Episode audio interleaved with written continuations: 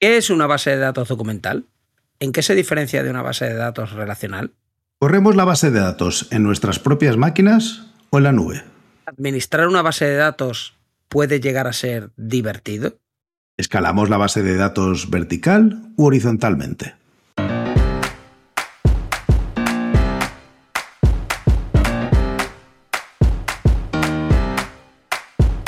Bienvenidos a Unicode U00D1 el podcast para desarrolladores móviles y no tan móviles patrocinado por MongoDB. Yo soy Diego Freniche. Y yo soy Jorge Ortiz.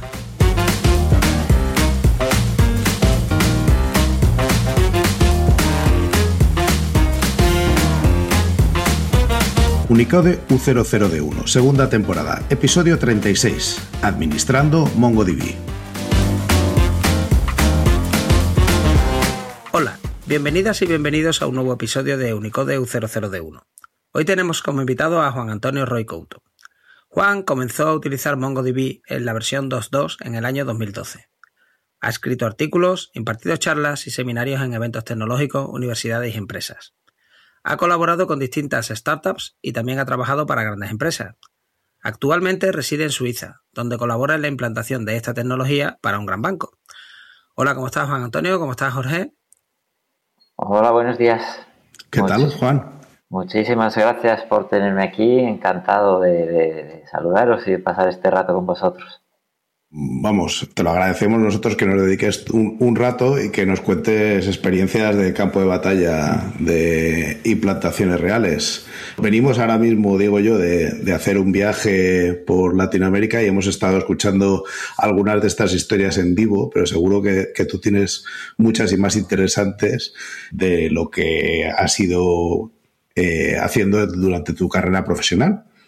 Así que yo creo que estaría bien si te parece, que nos cuentes un poquillo de, para ponernos en situación, pues cómo empezaste tú en esto, cómo, te metiste en el mundo este y, cómo te encontraste con MongoDB. Muy bien, muy bien. Bueno, pues alguna anécdota seguro que sale, no sé si tan interesantes como las que vosotros estáis acostumbrados a escuchar y a vivir, pero bueno, pues yo Comencé con MongoDB un poco por casualidad. Yo antes me dedicaba al tema del desarrollo y, bueno, pues eh, me gustaba mucho, me atraían mucho las bases de datos. Entonces, mm, bueno, llegó un momento que por diversas circunstancias eh, tuve que, o quise cambiar un poco eh, a, a, lo que me dedicaba y bueno, pues decidí, decidí seguir por las bases de datos. Eh, me puse a investigar a cuál dedicarme, qué, había por, por ahí y, claro, MongoDB estaba empezando, llevaba muy poquito tiempo, un par de años quizá, y, bueno, pues eh, me atrajo eh, ese nuevo concepto de, documentos y, bueno, pues no lo dudé, no lo dudé, empecé a estudiar por mi cuenta y, y, hasta hoy, y hasta hoy. Es una base de datos con la que yo creo que todos los desarrolladores están encantados y desde el punto de vista de la administración, que es a lo que yo me dedico, pues eh, igual, igual. Yo creo que es una base de datos muy, muy divertida con la que trabajar. Déjame que te haga una pregunta. Obviamente, Diego y yo esto lo sabemos un poco por experiencia propia, pero para quien no no ha usado MongoDB o que no está en este en el, en el mundillo de las bases de datos, estaría bien, has mencionado antes que es una base de datos documental. ¿Qué quiere decir que es una base de datos documental? Porque habrá gente que dirá, bueno, pues yo ya me guardo, me guardo los Words en algún sitio. claro, está claro que guarda documentos en Word, ¿no? O si no. sí, algo así, ¿verdad? sí, pues el, el enfoque que, que, que, tiene MongoDB desde el principio, desde que nació, es hacerle la vida más sencilla a los desarrolladores. Eh, este es un concepto que, ellos, eh, bueno, pues con el que nació la base de datos y, que 10, 11 años más tarde, a día de hoy, eh, sigue siendo su objetivo número uno.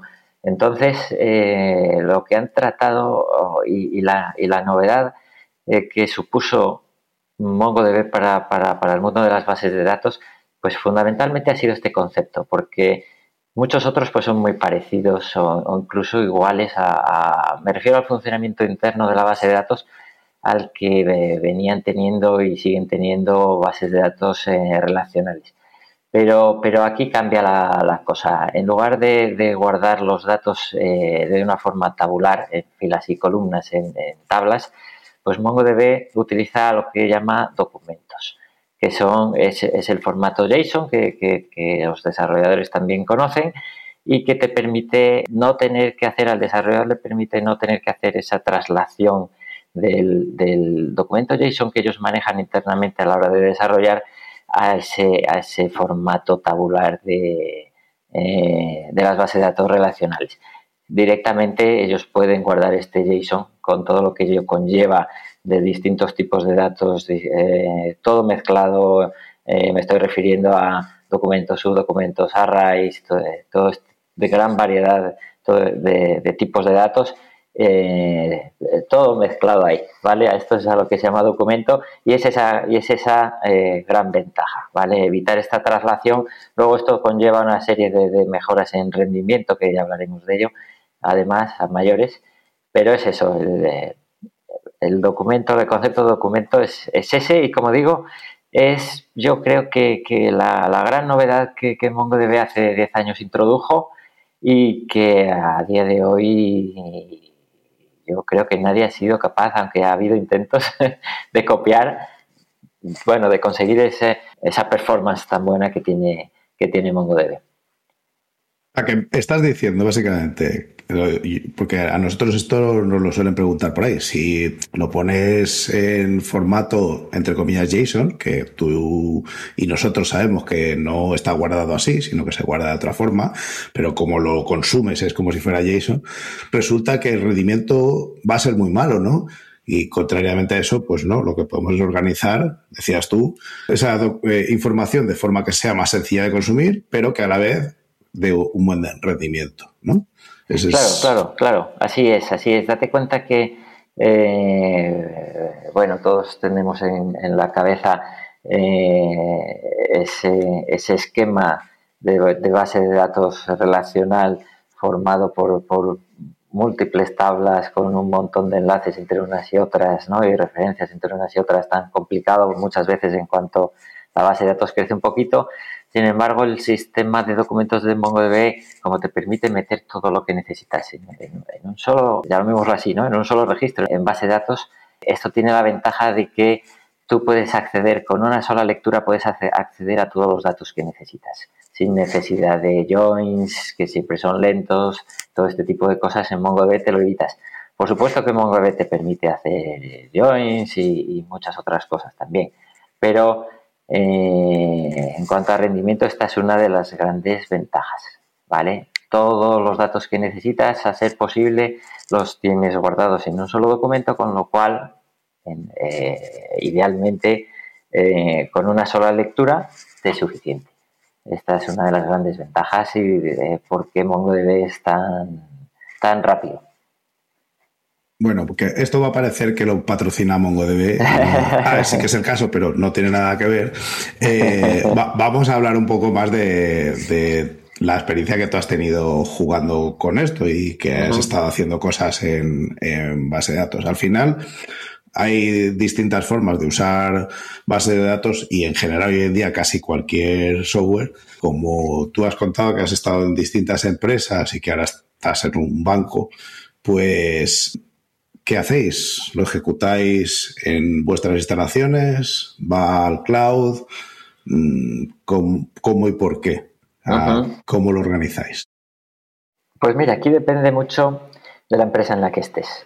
En empresas pequeñas normalmente el presupuesto es, inferior y entonces, eh, bueno, pues eh, algunas prefieren tener o utilizar sus propios servidores como te digo, por temas de costes, muchas de ellas eh, optan por, utilizar la versión community, eh, por, lo mismo, por, el mismo razonamiento. Sin embargo, empresas más grandes, pues eh, por lo general, ¿vale? Por lo general, y, dependiendo mucho del, caso de uso, si ya tienen data centers propios, también puede ser que vayan a por sus servidores. Ahora sí que es cierto que la, la tendencia está en irse a, la nube. Mm, en empresas grandes, sobre todo bancos, yo que es lo que veo, pues mucha reticencia a ir a la nube. Mucha reticencia a ir a la nube. Sobre todo ahora mismo te puedo decir, en Suiza, donde estoy, estas cosas se miran, se llevan con mucho cuidado, ¿vale? Y el, ir a la nube sí que em, para aplicaciones eh, no críticas, para datos que no son críticos, pues sí, sí, pero aquellos datos más sensibles, eh, te puedo decir que se opta por seguir eh, utilizando los, los servidores en los data centers propios de la, de la casa. Ah, también por eh, restricciones legales, ¿no? O sea, quiere decir que hay cosas que uno tiene necesita asegurar por leyes que los datos residen en el mismo país en el que está el usuario y, a veces ciertos niveles de confidencialidad, que eso sí que se pueden alcanzar sin ningún problema en la red. Sí. Pero el, el tema de quiero que los datos estén aquí, aunque es posible resolverlo en temas de cloud, que tú puedes decir yo quiero que este clúster esté en esta región de tal proveedor, pues se puede hacer, pero vamos, eh, siempre uno lo tiene más claro cuando los ha metido en el CPC que está físicamente en algún sitio, ¿no? Sí, efectivamente. Sí, sí, sí. Todas estas regulaciones, claro, también afectan muchísimo.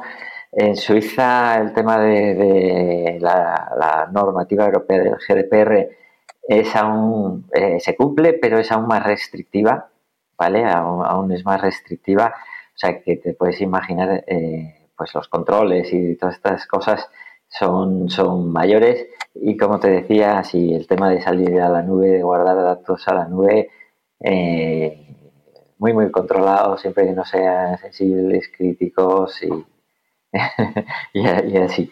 Y, bueno, pues lo que te decía antes, depende de la empresa en la que estés, depende, depende del presupuesto que tenga, depende eh, el tipo de datos con el que trabaje, deciden ir a un sitio o ir al otro. Sí, eh, está muy de moda ir, al cloud, está muy de moda ir al cloud, pero no siempre es, eh, desde mi punto de vista, no siempre es aconsejable, no siempre es necesario. Bueno, igual que otras tecnologías, ¿verdad? Van saliendo tecnologías nuevas, suenan mucho, parece que es obligatorio migrar a ellas y luego te encuentras muchas empresas que tienen que volver a, sus tecnologías anteriores. Uno tiene que entender hacia dónde va, básicamente, y ver cuáles son sus necesidades de negocio y ver si eso le ayuda o no en su objetivo de negocio. Nosotros nos encontrábamos allí en el viaje con un cliente que a, su vez tenía clientes que ellos desarrollaban software eh, y aunque ellos decían que que sí que estaban contentos con el funcionamiento de Aldas en cloud. Aldas es la versión de cloud de MongoDB. Decían que había clientes que les exigían tenerlo on-premises, tenerlo en su centro de datos y que ellos entendían que a lo largo del tiempo verían las ventajas económicas del cloud, porque al final, claro, ellos para tenerlo en su centro de datos, albergarlo allí, tener soporte dedicado, eh, darle cariño a esos servidores, pasarles un trapito de vez en cuando para que estén limpios, etcétera, pues eh, tiene un coste que es superior que cuando luego lo está haciendo en grandes números, en grandes centros de datos como lo hacen los proveedores típicos de cloud, y que eso, pues ellos esperaban que sus clientes a lo largo del tiempo entendieran que tenerlo en su centro de datos iba a ser un poco más caro y que si está justificado, pues por supuesto, y que si no, que naturalmente pues iban a ir migrando hacia el cloud. Yo, yo creo que eso al final es un buen planteamiento, que tengas las opciones, que tú puedas decidir, que veas cuál es tu negocio, porque hay negocios en donde eso de llevarlo al cloud pues no tiene sentido, en otros es justamente lo contrario, es la opción natural y que la decisión la tomas en función de esos factores. Claro, depende también si la empresa ya dispone de un data center propio. Esto también muchas veces inclina la balanza. Además, incluso ya ahí hay costes que son fijos y que si no, no haces utilización de esos costes fijos, pues en realidad estás incurriendo en el coste dos veces. Yo, pienso que todo el asunto este del cloud ahora está creando como mucha tensión, me voy, no me voy, ¿no? Todo el mundo se quiere ir, pero hay empresas que van y vuelven.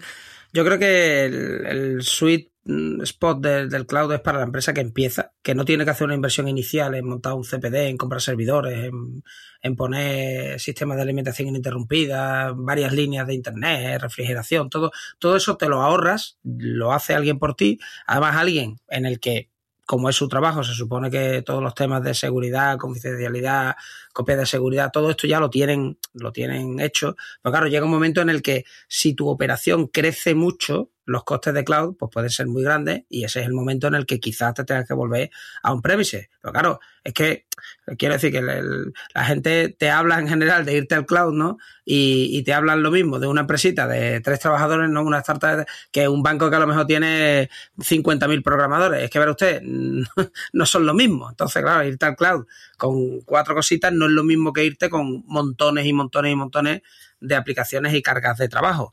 Eh, y ahí voy yo con la pregunta. Porque tú nos has dicho cuando has empezado, Juan, que para ti era divertido el administrar la base de datos. ¿Qué tiene de divertido administrar una base de datos? Porque para mí eso es, un dolor. O sea, yo como programador, la parte de administrar la base de datos y pararla y, todas estas cosas, ¿no? Y hacerle los alter tables. Tú aquí em, hay alter table en, una base de datos documental. Tienes que parar la base de datos para hacer aquí eh, eh, grand privilege y darle privilegio a alguien. O, eso aquí no existe.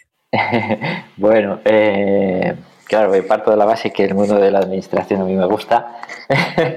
sí que es cierto que, bueno, en, ciertos momentos puede resultar pues estresante y, y, bueno, hay momentos más críticos que, otros.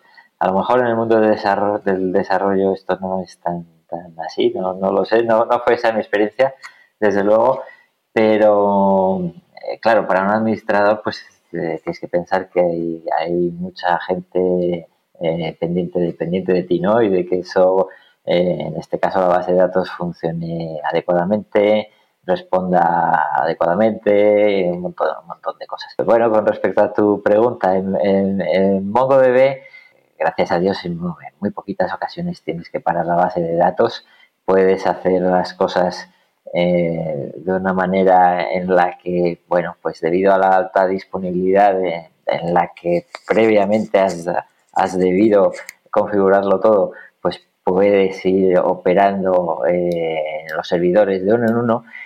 Eh, esto, por supuesto, cuando lo haces de una manera manual. Si, si ya tu empresa dispone de un poquito más de presupuesto, pues ya puedes eh, utilizar herramientas que te permitan automatizar las cosas. Bien sea, por poner un ejemplo, pues Ops Manager o Cloud Manager, eh, este tipo de, software u otros, u otros, ¿vale? Entonces, bueno, esto nos hace la vida un poquito más fácil eh, a la hora de hacer un upgrade, por ejemplo, o yo que sé, una creación de un índice eh, por decir algo, ¿vale? Lo, quieres probar, lo pruebas en uno de los nodos primero, lo sacas de, la réplica, lo pruebas en uno de los nodos y todo va bien, pues eh, sigues con el siguiente. Bueno, hay muchas maneras de hacer las cosas y MongoDB permite esta serie de cosas de una manera más fácil, eh, diría yo, y más sencilla que en bases de datos relacionales. Está muy enfocado MongoDB a hacer la vida más sencilla, no solo a los desarrolladores, también a los administradores. A ver, eh, yo tenía una, duda, ya que me estás hablando de hacer, bueno, pues, los cambios de crear índices. ¿Tú estas cosas qué las haces? ¿Con herramientas de, línea de comando? ¿Qué te haces tú? ¿O utilizando Ops Manager? ¿Usas ambos? ¿Eres más Linuxero o haces administración desde Windows? Me gusta más Linux y, sinceramente yo creo que el 95% de, las instalaciones de Linux que, te puedes encontrar son un poquito serias, ¿vale? son, eh, son en Linux, son en Linux. Si soy más de línea de comandos, pues te, te tengo que decir que sí, que me gusta mucho. Además, por una razón, creo que es la forma de que no se te olviden los comandos, que no se te olvide realmente administrar la administración a bajo nivel. Herramientas como hemos hablado, Manager, eh, eh, te automatizan muchas cosas, son estupendas cuando tienes que ocuparte de muchísimos servidores, de, muchísimos clusters, por supuesto, no puedes hacer las cosas a mano cuando ya pasas de un cierto número de, de clusters o de servidores Pero eso tiene la, desventaja que te digo. Em, puede llegar un momento, puedes correr el peligro de que llega un momento en el que empiezan a olvidarse de los comandos. Haces clic aquí, clic allí y, esto es una persona que, que, ya tenga conocimientos eh, de antes. Sin embargo, eh, una persona nueva, un administrador nuevo, pues a lo mejor empieza directamente a, utilizar eh, Ops Manager y no sabe, y ese, y ese nunca ha aprendido qué, comandos se, ejecutan por debajo. Yo creo que siempre, siempre es bueno saber qué está pasando cuando, o qué va a pasar cuando ejecutas, o perdón, cuando haces clic en tal sitio, en tal otro. Así que yo sí, yo soy más de, la vieja escuela. Pero por supuesto, con, las dos variantes, ¿vale? Eh, saber qué está pasando a bajado nivel en la base de datos, saber qué comandos tienes que utilizar y por qué en ciertas situaciones, pero también eh, la automatización hoy en día es súper importante súper importante. Entonces, bueno, hay muchas herramientas para todo este tipo de cosas que puedes integrar eh, dentro de tu ciclo de, desarrollo. Eh, hablo de, Git, de los pipelines, etcétera, ¿vale? Si necesitas una base de datos para tu nuevo proyecto, date de alta en MongoDB y tendrás un clúster de tres máquinas para ti 100% gratis. Y es gratis forever.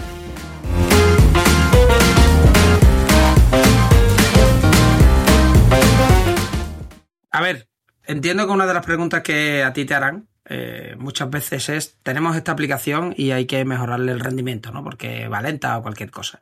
Entonces, mi pregunta ahí, eh, ¿es más importante la parte aquí tuya de administración de crear unos buenos índices o revisar cómo está hecho eh, lo que es el esquema de la base de datos, y si se adapta bien a un modelo documental o es directamente una copia de, un esquema relacional con montones de joins, o es culpa del programador, o los dos tenéis que sentar para mejorar ese rendimiento y, entre comillas, es culpa de ambos? bueno, eh, vuelvo otra vez a lo que os dije antes, depende, depende de la empresa del caso. Para mí, eh, debido al, al, sistema de documentos de MongoDB, para mí es fundamental que casi antes de que empiece el desarrollador a, escribir una sola línea de código, se siente con el, con el DBA y, juntos mm, diseñen el modelo de datos. Por supuesto que, la aplicación es viva y que el modelo de datos va a cambiar a lo largo del tiempo, pero hay que tratar siempre de hacer las cosas bien desde el principio. Yo me he encontrado muchos casos en los que eh, eh, la aplicación ya te viene desarrollada y y bueno, pues por falta de conocimientos eh, te encuentras un modelo de datos, como decías tú, Diego, que es una copia exacta de, un modelo relacional.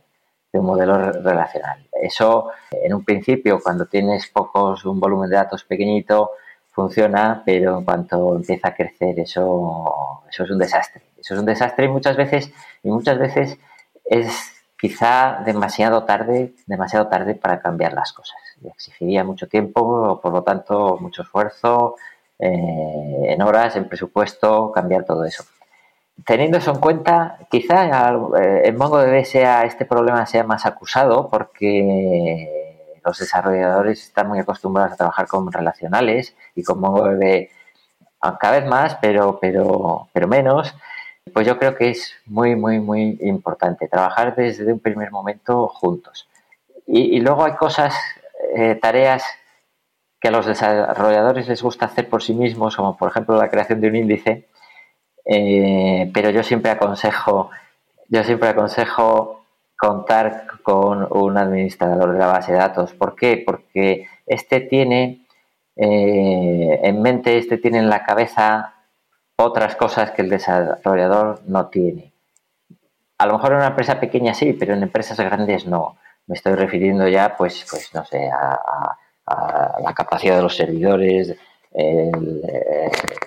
de los file systems, eh, eh, bueno, todo el tema del capacity planning, a lo mejor un desarrollador, eh, dependiendo de la empresa, pues no es tan consciente de ello, ¿no? y el administrador de la base de datos tiene una visión más global. Entonces yo siempre aconsejo esto. Aquí hay cosas que me sorprenden porque total, crear un índice, pues crear un índice de todos los campos porque eso es gratis, entiendo.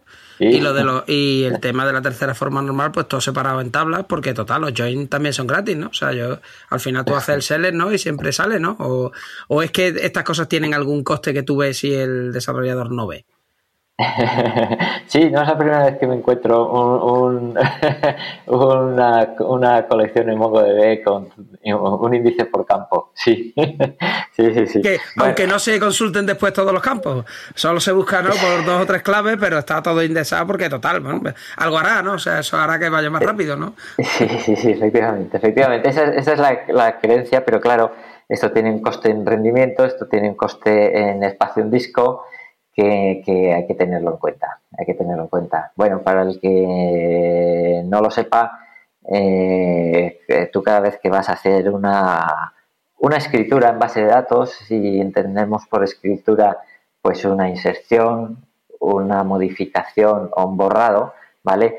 No solamente es, es estás haciendo esa inserción, ¿vale? Es decir, mm, una escritura en base de datos, sino que también tienes que escribir también el índice. Entonces no es una, son dos. Esto es para que se entienda bien, ¿vale? Es un ejemplo muy sencillo. Eh, son dos si tienes un índice. Si tienes dos índices, pues serían tres. La escritura del propio dato más la escritura del índice 1 más la escritura del índice 2. Todo esto aplica también a, todas las escrituras, como decía también, a borrados y a, actualizaciones. Entonces, eh, la velocidad que obtienes cuando tienes que hacer una escritura en disco por supuesto, es mucho mayor que cuando tienes que hacer tres. Y a la hora de las eh, lecturas, pues bueno, eh, también, también porque eh, MongoDB internamente, ya sabéis que tiene un algoritmo que cada vez que le llega una lectura dice, tengo esta lectura que me están pidiendo cacheada. No, pues entonces, venga, voy a lanzar yo aquí una serie de queries internas para ver qué índice tengo que usar. Si, le das como posibilidad 10 índices, pues eso va a tardar. ¿Vale? Si no le das ninguno y directamente aplica el único que tiene, también te va a ser mucho más rápido. Esa lectura tendrá cacheada y, bueno, pues, pues, va a volar, va a volar. Entonces, todas estas cosas hay que saberlas, hay que tener ese conocimiento y, y claro, claro que afectan, sí, sí, mucho. Déjame que te haga una pregunta de cómo las cosas cambian de ser el administrador de una base de datos relacional a no a ser el de una base de datos documental. Porque una de las conversaciones que teníamos estos días era en torno a eso. O sea, eh, yo les decía a la gente con la que estaba hablando en esa ocasión que cuando tú ves un esquema de entidad de relación de una base de datos relacional, pues más o menos puedes tener cierta información y digamos que valorarlo como correcto. Tú ves el esquema y dices, ah, pues esto parece que conforme a estos requisitos de funcionalidad, yo soy capaz de decir, bueno, pues estas queries soy capaz de extraerlas, estas tablas las voy a juntar así a través de estos joins y parece que es lo que quiero. Sin embargo, eh, personalmente yo creo que cuando uno trabaja con una base de datos documental, hay un dato adicional que necesitas y es, aunque tú tengas el esquema de lo que estás trabajando, que como no lo hemos mencionado, pero es importante tener en cuenta que sí hay esquema dentro de las bases de datos documentales. Eso no quiere decir que se fuerce, que sí tienes flexibilidad para tener distintos campos en la misma colección. Eh, ese esquema, si te lo enseñan, si te dicen los datos los hemos organizado así, en realidad tú necesitas otra pieza de información que es cómo voy a utilizar los datos para decir si ese esquema es bueno o no. Entonces, eh, la conversación que yo tenía con esta gente me decía, bueno, claro, es que antes el DBA era eh, la persona que, digamos, dictaba el orden de los datos y los desarrolladores los consumían. Y aquí hemos pasado, yo creo que a una relación de más igual igual. Es decir, el DBA colabora en todos estos aspectos que tú estabas contando, Juan, y sin embargo, el desarrollador, la desarrolladora, es muy importante para definir cómo desnormalizar cuando procede para que, como contabas antes, los datos vengan en una única consulta. Entonces, ¿tú eso lo percibes así o, ves que no ha cambiado el rol con respecto a las bases de datos relacionales? Eh, yo creo que está cambiando poco a poco, pero te sigues encontrando muchos equipos de desarrollo que, eh, bueno, pues que acceden a MongoDB por primera vez y a los que tienes que, educar. y a los que tienes que educar. No es fácil, no es fácil, ¿eh? mi, opinión no es fácil, aunque, eh, bueno, pues ellos están deseando eh, conocer tecnologías nuevas y, y hacer las cosas bien, pero cuando digo que no es fácil es quizá por falta de tiempo, porque ya sabéis, eh, a los desarrolladores se les apremia mucho con tener las cosas listas para, cuanto antes y entonces ellos empiezan a desarrollar conforme a lo que, a lo que saben y, entonces es cuando digo que, que, no es sencillo, no es sencillo empezar, eh, depende de la empresa siempre, ¿vale? Tengamos siempre esto, esto en mente, pero mm, yo me encuentro muchas veces esta dificultad, esta dificultad. Cuando ya te llegan las cosas, a veces cuesta cambiarlas porque es un poco tarde. Exigiría a lo mejor retrasar el desarrollo y la puesta en producción. Eh, bueno, pues un, tiempo determinado, hay que volver a probar las cosas, hay que volver a tener mucho en cuenta. Y, esta, esta es una de las grandes complicaciones. Eh, a veces claro, si el equipo de desarrollo mm, ha contratado la versión Enterprise y tiene soporte de MongoDB, MongoDB es capaz de, de, un primer momento de, ayudar y de aconsejar. Sin embargo, también ves muchas veces que eh, empresas, sobre todo pequeñas, bajan la, la, descargan la versión eh, Community, empiezan a trabajar por su cuenta y, y bueno, pues no cuentan con este, no cuentan con este apoyo. Entonces, al principio bien, pero luego cuando a la hora de escalar es cuando surgen las dificultades y surgen los problemas.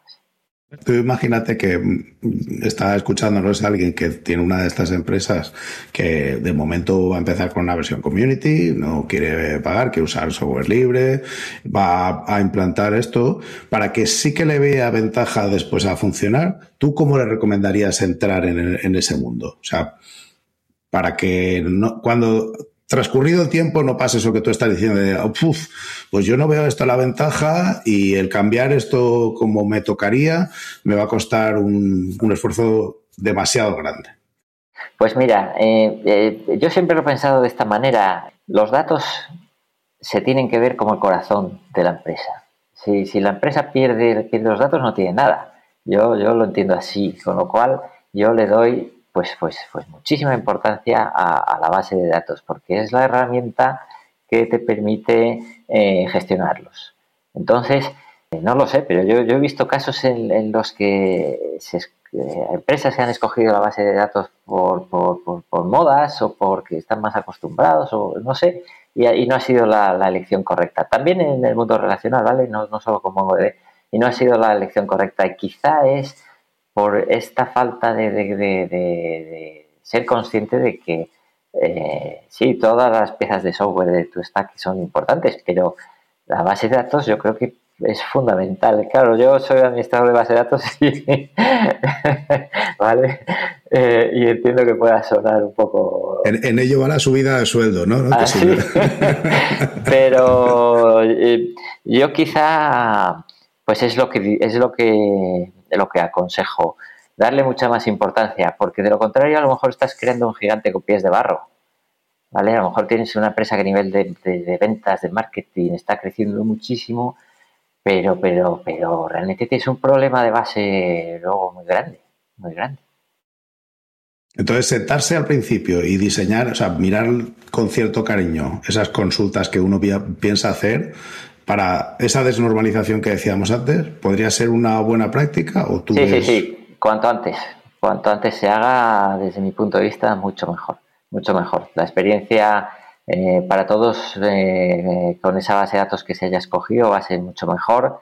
Eh, y luego, pues es más difícil, va a ser más difícil si, se ha hecho esta labor previa que surja la necesidad de cambiar. De cambiar muchas veces te encuentras situaciones en las que eh, desde la empresa te dicen, es que esta base de datos no, me funciona bien, no estoy contento con ella. Y es que no han sabido utilizarla. no han sabido utilizarla, no es el problema de base de datos, han sido ellos.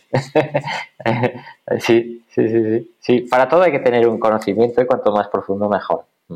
Eh, tú comentabas antes que los desarrolladores están siempre como eso, mm, teniendo que tener las cosas listas para ayer, ¿no? Vale, están pidiendo muchas características. Yo esto lo comento mucho cuando vamos por ahí, que realmente cuántos lenguajes de programación se usan en cualquier proyecto, pues un montón, ¿no? ¿Cuántos lenguajes de programación has visto a lo largo de tu carrera? Un montón. Pero cuando llega la hora de guardar los datos es como automáticamente esto es una base de datos relacional, ¿no? O sea, como que casi que no se piensa, uno ya está viendo la entidad relación, ¿no? Y ya estás partiendo las cosas en tu cabeza en tercera forma normal, porque es una cosa que, bueno, pues probablemente has tenido formación sobre eso eh, mientras estás estudiando, es algo que has aplicado muchas veces y casi como, entre comillas, como que no se discute, ¿no? Claro, yo la pregunta que hago es, vamos a ver, hay un montón de lenguajes de programación distintos, cada uno para un propósito diferente, ¿no? Y un dominio del problema distinto. Pero solo va a haber una manera de almacenar los datos, que es utilizar, oye, la base de datos relacional es una buena solución para ciertos problemas, pero es que hay bases de datos documentales, hay bases de datos de muchos tipos, de árboles de grafos, ahora de vectores que están muy de moda, hay eh, de time series, hay bases de datos que almacenan, ¿no? Columnares de estos para hacer analítica. O sea, quiero decir que, que no, no solamente hay un tipo de base de datos, pero la impresión que, tiene el desarrollador muchas veces, probablemente porque no se ha parado a, formarse o simplemente eso, porque no le da la vida, ¿no? No, no tiene tiempo, es, venga, solucionemos con relacional. Bueno, y si tú te encuentras un esquema de esto en relacional, ¿eso ya puede tener arreglo y, qué arreglo tendría? O sea, si no ha empezado todavía eso a utilizarse, eso, ¿tú qué, qué soluciones le sueles dar a los desarrolladores que te llegan con algo que claramente no es tercera forma normal y está todo lleno de joins en tablas que a lo mejor no es necesario? ¿Tú qué, les recomiendas? Claro, pues yo trato de, sentarme con ellos en una mesa y que me expliquen su caso de uso ¿vale? Y, de hacerles ver la, necesidad del cambio, ¿vale? Entonces, eh, lo mejor es sentarte con ellos, explicarles cómo funciona MongoDB y eh, ser capaz de que te cuenten su caso de uso y tú diseñarlo delante de ellos, que ellos lo, vayan viendo, porque a lo mejor es su primera experiencia con MongoDB y, realmente no saben cómo hacerlo o simplemente han... Eh, alguien les ha contado algo, pero, pero no, saben, ¿no? Entonces, eh, de una manera, eh, bueno, pues eh, un poco gráfica, delante de una pizarra, ¿vale? Grande, coges la tiza y, entonces les vas preguntando, ¿no? Venga, a ver, tú, cuéntame tu caso de uso, ¿cómo, cómo es? ¿Va a estar más orientado a escrituras o lecturas? ¿Qué tipo de datos tienes? cómo van a estar relacionados entre ellos. Bueno, y entonces vas diseñando un poquito, ¿no?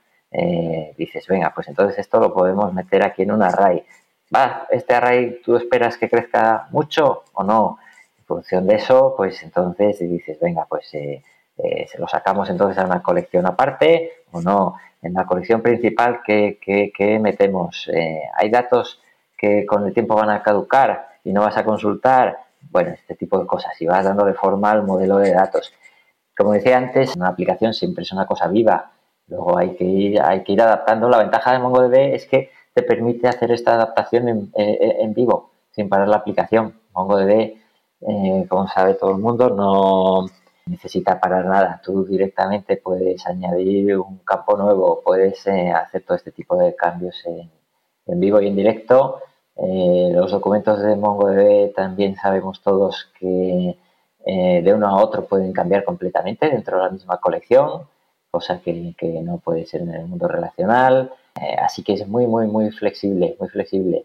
Y como decía, está pensado para hacerle la vida fácil a todo el mundo, al desarrollador y al administrador. Oye, pero vamos a ver, Juan, tú estás planteándome a mí que si yo voy con mi caso de uso, mi aplicación que he hecho, pues nos vamos a sentar y vas a empezar a preguntarme si hay más lectura, más escritura, más... Yo he venido aquí a programar, yo no he venido a pensar, o sea, yo no, a mí no me hagas pensar porque esto sí no es muy difícil, ¿no? ¿En, en qué influiría el que una aplicación esté más orientada a escrituras o a lectura? Total, va a ser lo mismo, ¿no? Yo accedo a la base de datos y ya está, ¿no? O sea, grabar y escribir en principio, ¿qué, ¿qué, diferencias podría haber en el esquema de una base de datos que esté más orientada a lectura o a otra escritura?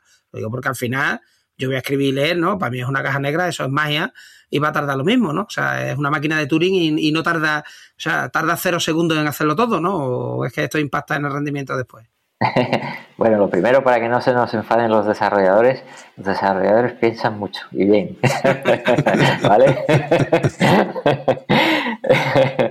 sí, sí. Bueno, eh, vale, dices tú, ¿qué, diferencia puede haber? Pues mira, hablábamos antes de los índices. ¿Vale? Si tu colección va a sufrir muchas más escrituras que, lecturas, entonces te, conviene tener un número de índice, siempre pensando en el performance, ¿vale? te interesa que, tenga eh, los índices justos. Sin embargo, eh, si la base de datos va a estar muy orientada a lectura, a, lecturas, ¿vale? Pues te interesa que tenga eh, los índices también justos y necesarios.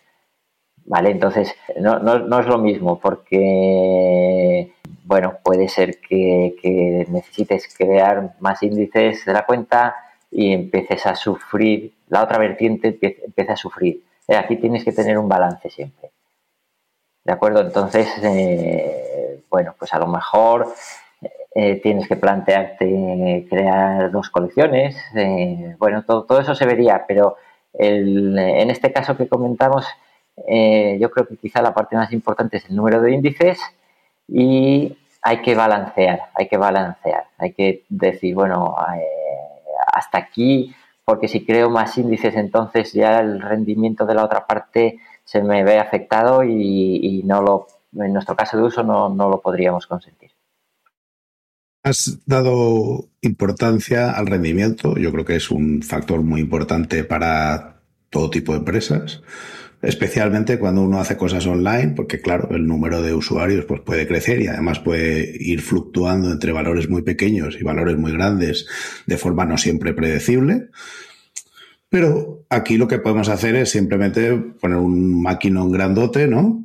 Y estar previsto el, número de usuarios pico y vivir con ello. O hay otra forma mejor de escalar cuando uno trabaja con este tipo de sistemas. Eh, ¿Escalado vertical o escalado horizontal? ¿Qué opinas? Eh, bueno, yo, recomiendo siempre empezar por abajo. Siempre empezar con una réplica, por lo menos de tres nodos, ya, sabemos todos. Eh, si, eso va creciendo, ¿vale? Y llega un momento en el que, en que vemos el rendimiento empieza a deteriorarse, bueno, pues hay que estudiar si es cosa de, la RAM, si, si simplemente eh, añadiendo más memoria RAM se solucionaría. En caso de ser así, pues es la solución ideal. Eh, sin embargo, bueno, pues la propia MongoDB recomienda no sobrepasar aproximadamente los 3 terabytes por, por, por nodo. Por nodo. En una réplica ya sabemos que todos los nodos tienen, albergan, guardan los, los mismos datos. Entonces, no, no sería 3 más 3 más 3, 9, ¿no? No, no, 3 por réplica, vamos a decir.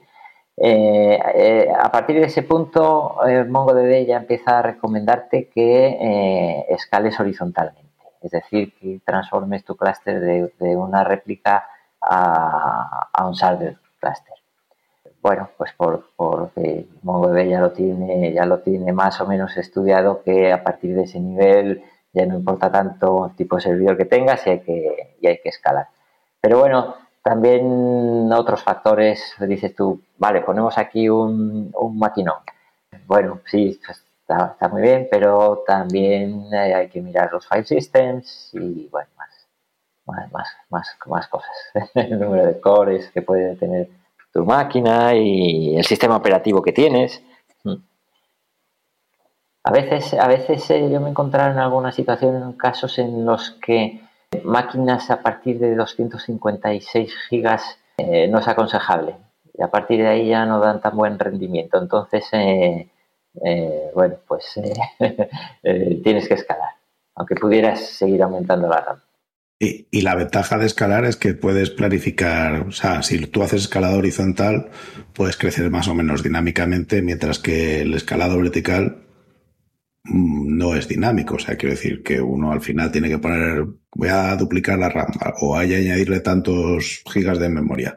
Perfecto, pero eso no, suele ser, se los añado en el momento y desaparecen cuando ya no los necesito, ¿no? O sea, eh, al final ahí sí que hay elementos que si uno usa o bien sea elementos en cloud o ya en un clúster de Kubernetes, pues tener la capacidad de escalar dinámicamente mm, es desde luego interesante. Cuando sobre todo estás hablando de cosas que, como decíamos antes, fluctúan mucho, ¿no? El, número de usuarios y tal. O sea, siempre yo, yo considero que no es una mala opción. No sé si coincides con... No, no, no, claro, yo no. Yo creo, creo que no es una mala opción, no, no, ni mucho menos. Bueno, complica un poco las cosas desde el punto de vista de, la administración. Tienes que, que, por supuesto, pues ocuparte de, de, todo lo que es el balanceado y, hacer un seguimiento de esta parte también. Eh, pero no, no, de hecho es, el, es, el, es, la manera de, escalar, escalas dinámicamente como bien decías, eh, no tienes ningún tipo de, problema. Eh, vale, el, el, el, aumento de, memoria RAM o de cores en réplica sets también se puede hacer, tampoco hace falta eh, tirar abajo la base de datos. Eh, pero eso tiene, tiene, tiene un límite, tiene, tiene un tope, ¿vale? Tiene un tope. Sin embargo, el escalado horizontal, bueno, pues todo lo que necesites. Ahí el tope está en tu presupuesto, que es, que es eh, la mayoría de las veces es el límite, es el límite. Por eso tiene mucho que ver con el tema de negocio, ¿no? Porque al final, si yo sé ligar bien cuánto escalo a cuánto ingreso, o sea, digamos que, que tus usuarios sean productivos, eh, entonces tiene todo el sentido del mundo. Es decir, si uno va a tener una compra de Black Friday y ese día, pues tú sabes que sí, necesitas el doble de capacidad, pero es que vas a hacer el doble de ventas, pues bienvenidas sean los gastos. Quiero decir que al final eh, uno está muy contento de gastar dinero cuando ingresa mucho más eh, y puede hacer frente a ese gasto de forma sencilla, ¿no? Claro, claro. Eh, el, problema que yo me he encontrado es que muchas veces se ve a la base de datos como un gasto. se ve a la base de datos como un gasto. No solo a la base de datos, ¿vale? Pero bueno, en este caso que nos toca como un gasto y no se le da, vuelvo a decir, no se le da la importancia que realmente tiene. Estoy completamente de acuerdo en lo que acabas de decir, pero desafortunadamente eh, quizás se mira mm, con lupa mucho más a el, coste de este tipo de, infraestructuras eh, que, otras cosas. No sé. Sí, el tema de sistemas siempre se, se, le ve como un gasto. Bueno, es un gasto que necesito para que mi aplicación funcione, pero realmente no me, no me aporta yo creo que se, sigue viendo así en algunas empresas y es un error, desde mi punto de vista es un error Sí, al final, como dices, es un tema de mi negocio está aquí, aquí está el fundamento, pues quitarle, perder esos datos, vamos, eh, suele ser muy triste ¿no? que, los datos que son el core del negocio que, que estamos ejecutando pues que estén mal gestionados, que se pierdan, que no sean accesibles, etcétera. Claro, sí, exactamente. Bueno, pues yo creo que en este caso hemos visto cosas muy distintas de la administración de la base de datos, de cómo usarla. Hemos recuperado la amistad de algunos de los desarrolladores diciendo que, estaban en, el tema. Y, y muchas gracias, Juan. O sea, yo creo que esto va a ser útil para unos cuantos. Desde luego para mí lo ha sido muy interesante.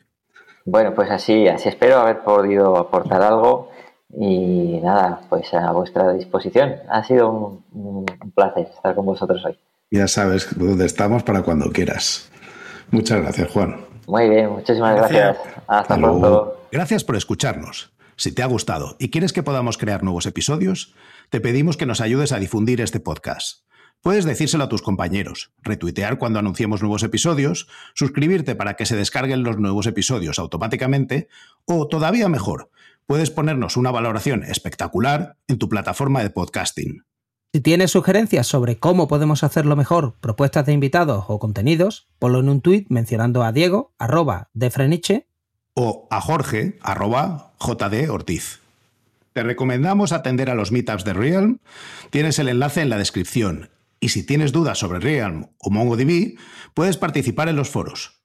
Si podemos aportar algo a tu comunidad, estaríamos encantados de atender a vuestros eventos, podcasts, conferencias o meetups. Por último, queremos recomendarte nuestro podcast hermano en inglés, The MongoDB Podcast, presentado por Michael Lynn y en el que se entrevista a desarrolladores, emprendedores y empresas. Lo tienes disponible en las principales plataformas de podcasting. Esto es todo por este episodio de Unicode U00D1 Podcast. Hasta la semana que viene.